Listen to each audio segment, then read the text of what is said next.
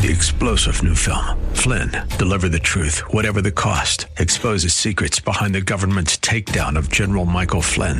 Flynn knew what the intel world had been up to. He ordered the first audit of the use of contractors. This set off alarm bells. He told the truth. He was the most dangerous person for Donald Trump to hire. They had to get rid of Flynn. Flynn, deliver the truth, whatever the cost. Available now. Watch it today. Go to salemnow.com. Salemnow.com. Today on Abounding Grace with Pastor Gary Wagner. It's not that he came simply to save your soul while your body rots in a grave and this whole universe just burns up in a fiery blaze and simply passes off into oblivion. The salvation that the Lord Jesus Christ came to earth to bring was a total salvation, beloved, of the total person in this total world. And that is the point that Luke is making to us when he uses the word saved for healing.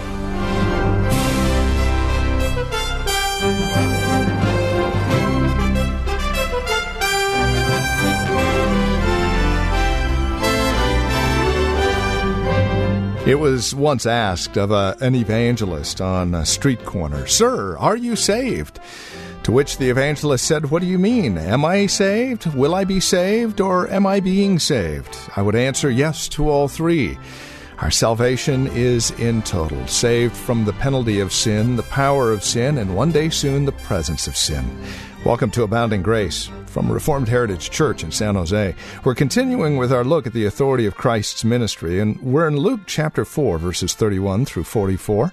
Join us as we seek to understand the totality of the salvation offered to us in Christ. Here's Pastor Gary Wagner with today's broadcast of Abounding Grace. Have you ever had a seriously high fever or known of someone to have it? I'm sure many of you mothers have gone through that. And I don't mean a little fever that might come and go. I mean one that is so serious that the person who has the fever is delirious and not able to comprehend what is going on around him. You're worried to death that something grave is going to happen to them. And even after this person comes out of this seriously high fever, he is still weak and as helpless as a newborn calf in a snowstorm for several days. Well, a somewhat similar situation took place in the life of Jesus. Jesus went to Simon Peter's home, whose mother in law was seriously ill with a high fever. They asked Jesus if he would go and pray for her. And Luke tells us Jesus goes into her room, he stands over her, he merely rebukes the fever, and immediately the fever leaves her. Now, the family was very concerned about this woman. They thought she was possibly going to die, and they were not ready for what happened next. Jesus heals her, which is surprising enough with just his word, but she immediately rises from her sickbed and she begins to serve the Lord Jesus Christ. Jesus so definitively heals her that she has no effects from her debilitating illness. She gets right up out of bed and she begins waiting on Jesus and the others who had gathered. She had been saved from her illness. Now, that was a particular healing event in the life of Jesus. It was one of his healing miracles. And if you were here last Sunday, you remember I talked about the role and the purpose of miracles in the life of Jesus Christ and his apostles. And we saw that in the life of Jesus, these miracles, that is, God laying aside the laws of nature and exerting his omnipotence in such a way that everyone is awestruck by the event and people believe as a result of it, was God's way of bearing witness to the fact that Jesus is everything he claims to be. The kingdom of God is being revealed through the ministry of Jesus. And the miracles he performed were divine proof that the kingdom has come with all of its saving power. and that Jesus is indeed the King. Later on, we saw Jesus' apostles performing miracles. And we saw that the New Testament says that the apostles' ability to perform miracles was actually a badge, or if you may, a sign that they were the very mouthpieces of God. The miracles of the apostles were, were signs, divine testimony that these men represent Jesus and speak the infallible, inerrant Word of God. That what comes out of their mouths Every word, every thought in it originated in the mind of God and not man. And that, beloved, cannot be said of any preacher since. And the proof that these apostles spoke for Christ was their ability to perform miracles which God Himself had given them. You know, if you ask the average person on the street how frequent miracles were performed throughout the history of the Bible, from Adam all the way to Jesus, they would most likely say, all the time. The Bible is just full of miracles from one end of the history of God's covenant people to the other. Now, if they were to say that, it would actually be proof that they really hadn't read their Bible too carefully. Because do you realize that most of the people of Israel in the Old Testament probably never saw a miracle in their life? Do you realize that miracles in the Bible are rare except for four particular eras in the history of God's people? You don't read about them in every chapter of the Bible, beloved. There were four particular eras when there were clusters of miracles performed around the lives of famous biblical characters. And in between those eras, miracles were very rarely, very rarely ever happened. The first time we see a lot of miracles performed was in the days of Moses and his leading of the people of God out of Egypt and through the Red Sea on dry land and during the conquest of Canaan by Joshua. The second era of miracles was in connection with Elijah and Elisha and the beginning of the era of the great prophets. The third great era of miracles was in connection with Israel's Babylonian captivity, with Daniel in the lion's den and Shadrach, Meshach, and Abednego in the fiery furnace. And then, of course, the fourth great era of miracles was during the time of and ministry of Jesus and his, excuse me, his apostles. But in between those times, miracles were very, very rare. And let me ask you this question What was also taking place during those four eras of miracles? There was a lot of revelation from God to man being spoken. God was speaking to men in extraordinary ways.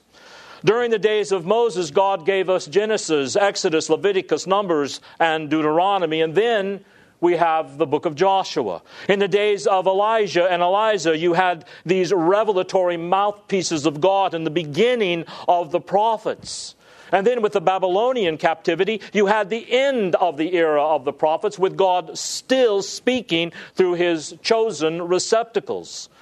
And then, of course, in the New Testament, you have the teachings of the Lord Jesus Christ and the Spirit inspired teachings of his apostles.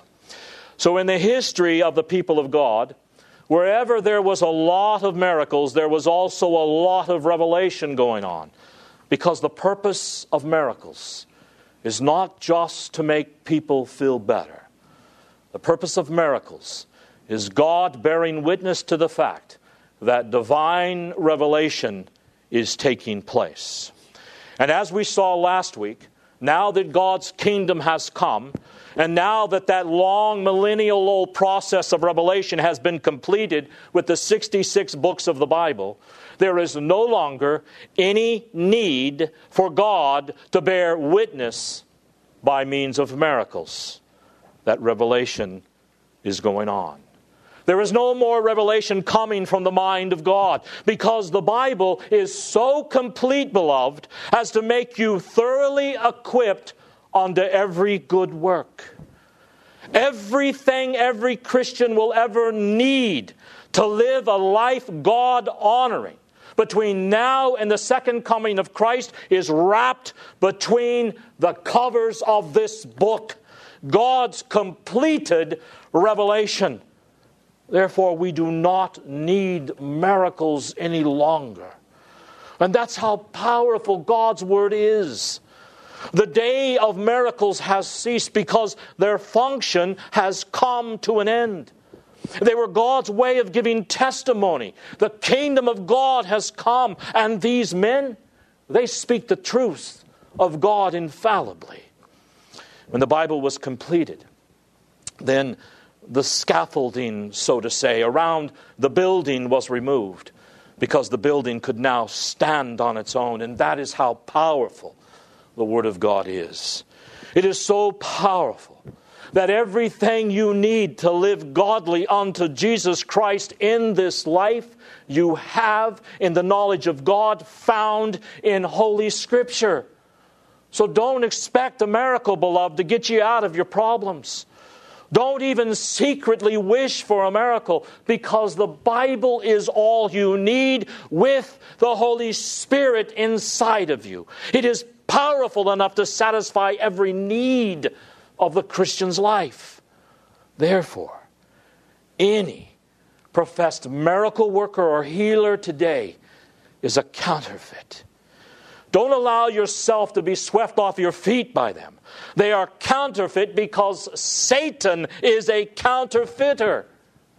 Satan enables his men to perform things that look a great deal like miracles, but they are merely magic tricks, demonically inspired. Remember when Moses stood before Pharaoh to speak God's word to him? The proof that Moses was the mouthpiece of God was his ability to perform miracles. And he threw down his staff in the court of Pharaoh, and that wooden staff turned into a snake. Well, as you know, that didn't really impress the priest of Pharaoh because the priests of Pharaoh, inspired of Satan, were able to perform a kind of miracle. And they threw their staffs down, which also turned into snakes. But then, do you remember? Moses' snake ate their snakes, and that was the end of that. Matthew 7 says that when Jesus comes back to earth, there are going to be many people who will stand before Jesus and say, Did we not cast out demons? Did we not perform many miraculous works in your name? And Jesus will say to them, Depart from me. I never knew you because you did not do the will of my Father who is in heaven. Oh, you may have performed things that look like miracles, but you did not live your life for my glory. They lived them for themselves. So watch out for counterfeits. They're out to seduce and deceive you. Well, now we come to one particular miracle in the life of Jesus, and that is the healing of Peter's mother in law. Luke has an interesting word in our text for heal. Luke records many healing miracles, and whenever he records a healing miracle, whether it is a withered arm or someone's blindness or deafness, whatever it may be, the word that uh, Luke uses for heal is the exact same word that the New Testament uses for save. So that in Luke you have one word, sozo, S O Z O, that can be translated delivered or saved from sin. Where on the other hand, it can simply mean to heal somebody's body. So when someone has his withered arm healed, it is to say his arm is saved. When someone's eyes are healed from blindness, his eyes are saved. It's the same word. Saved in the Greek is translated as heal. So spiritually, if you are forgiven of your sins, as far as Luke is concerned, that is a healing and an aspect of your salvation. Physically, if the Lord Jesus Christ heals you of some particular ailment, that also is an aspect of salvation. So he uses the exact same word in either case. And the point that Luke is making to us is extremely important. So listen carefully. And that is that Jesus Christ brings a complete salvation to the whole person in his whole world. It is not a partial thing. It is not just that the Lord Jesus Christ came to deal with your objectivity and help you have peace of mind in the midst of this tempestuous world while everything else just simply falls apart. It's not that he came simply to save your soul while your body rots in a grave and this whole universe just burns up in a fiery blaze and simply passes off into oblivion. The salvation that the Lord Jesus Christ came to earth to bring was a total salvation, beloved, of the total person in this total world. And that is the point that Luke is making to us when he uses the word saved for healing. God saves you from your sins. He saves your body from illnesses, and it is the same word to impress us with the fact that salvation from Jesus Christ affects every every aspect of life, inside and out, individually and corporately. Everything on this entire globe is going to be affected by the salvation of Jesus. It is comprehensive, beloved. He came to bring complete salvation to the total person in his total world. Now, you have to admit that's a powerful gospel. And that is far greater gospel than the old truncated gospel that simply says, believe in Jesus and you won't go to hell when you die. And praise God, beloved, that when you believe in Jesus, you won't go to hell when you die. But that is only a small part of Christ's tremendous, comprehensive salvation that Luke has been hammering on one way or another over and over to impress us with the fact that salvation is far bigger than what a huge percentage of the church believes today. You have to consider yourself to be fully blessed, beloved, because you understand the completeness of the salvation that Jesus Christ has given to us. You're not better than other believers, you're not smarter than other believers, but God has greatly blessed you with this understanding. Jesus didn't come just to save your soul. Jesus didn't step into history simply to forgive you of your sin. Jesus came to save everything you are in the world in which you live so that nothing, nothing will be left unchanged. Now, the Bible has names for all aspects of this salvation. This isn't merely something that is vaguely presented in Scripture. The Bible goes into detail on how complete this salvation is and how it truly affects everything that comprises you and everything that comprises this world.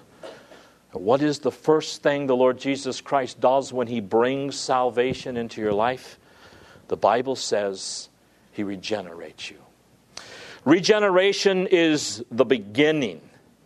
When He comes down into your spiritually dead life, dead in your trespasses and sins, under the curse of God, running from God literally as fast as you can, the Lord Jesus Christ comes and raises you from the dead spiritually and causes you to be born again. He causes you to experience a whole inner transformation of your life that results in a new heart.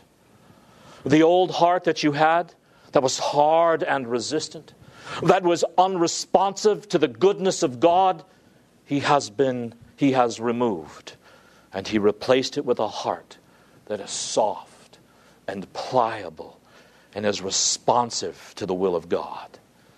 So the entire process of salvation as it is applied to you begins with when God captures your heart and he regenerates it and makes you a new person. If any man is in Christ, he is a new creation. Old things have passed away. Behold, all things have become new. So, the comprehensive salvation of everything that makes up the whole world in which you live starts with the regeneration of your heart when God captures the core of your being and He begins to change everything about you from the inside out. Now, when you first become a Christian and you are given a new heart, you are still not perfect. You still sin and you still have stains and you still have old habits, old ways still clinging to you. And that little embryonic seed of salvation that has been planted in your heart has to grow and it has to develop and mature in your life. And that is called sanctification. Regeneration is when God brings you out of death into spiritual life and changes your heart. Sanctification is a work of God's Spirit within you, making you more and more like the Lord Jesus Christ spiritually, so that you can emulate Him in His character. You begin to like the things that Jesus likes, and you begin to hate the things that He hates. And the virtues that characterized His life begin to manifest in your life as the fruit of the Spirit. And it's this sanctification of the Spirit that causes the new life planted in your heart to begin to grow and mature throughout your entire life. And then comes glorification upon death. The moment you die, you are perfected in holiness. The moment the doctor pronounces you dead, if you are a Christian, that moment you not only enter into the very presence of God, but you undergo the completion and perfection of sanctification in you spiritually. You are made sinless. You are perfected in holiness.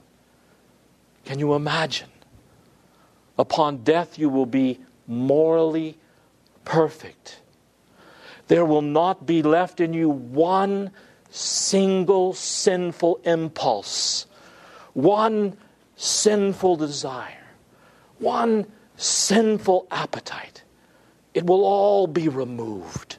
Upon death, to use the words of our confession, the Westminster Confession of Faith, you will be perfected in holiness as you stand in the very presence of God and upon death, you not only will be morally perfect, you will have mental and spiritual perception sharper than you have ever known in your life.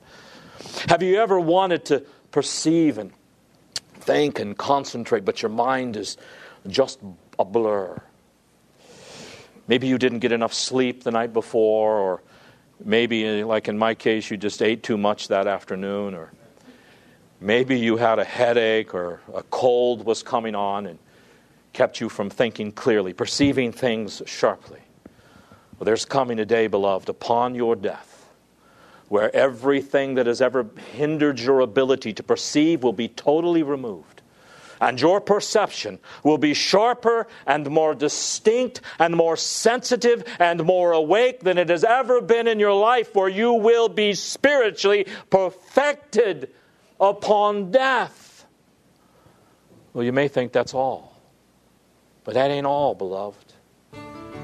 Because the salvation, because this salvation is a complete salvation of the total person in his total world. And that'll bring us to the end of our time today here on Abounding Grace with our teacher and pastor Gary Wagner from Reformed Heritage Church in San Jose. Thank you for joining us today. It's our hope and prayer that we've been able to encourage you in Christ and stimulate your walk in Him. To address questions, comments, prayer requests, or concerns, please call or write to us. We'd love to talk with you. 408 866 5607 is our phone number 408 866 5607. You're also welcome to visit our website. Drop us an email when you do, reformedheritage.org. Real simple, reformedheritage.org. A lot of information there about who we are. We would invite you again to stop by, reformedheritage.org. Or if you're writing to us, the address is PMB, Post Mailbox 402, and the address is 1484 Pollard Road, Los Gatos, California 95032. That address can be found on our website, reformedheritage.org, or again, simply call 408 866 5607. Copies of today's program are just $5. Mention today's date and we'll get a CD out to you. And please remember that we are listener supported which means when you link arms with us financially, we're able to continue the ministry here on this station. It's a great way to study God's Word together, isn't it? And we'd love to continue to do so. Would you prayerfully consider how God might be leading you to partner with us? We'd love to hear from you. Again, won't you call 408 866 5607 or reformedheritage.org. Sunday services, by the way, if you'd like to join us, are 2 in the afternoon. We're located at Lone Hill Church, 5055 Lone Hill Road in Los Gatos. Directions can be found at our website, reformedheritage.org. Again, Sunday services are at 2 p.m. Further information can be found again at reformedheritage.org or by calling 408 866 5607. Thank you for joining us. Until next time, God bless.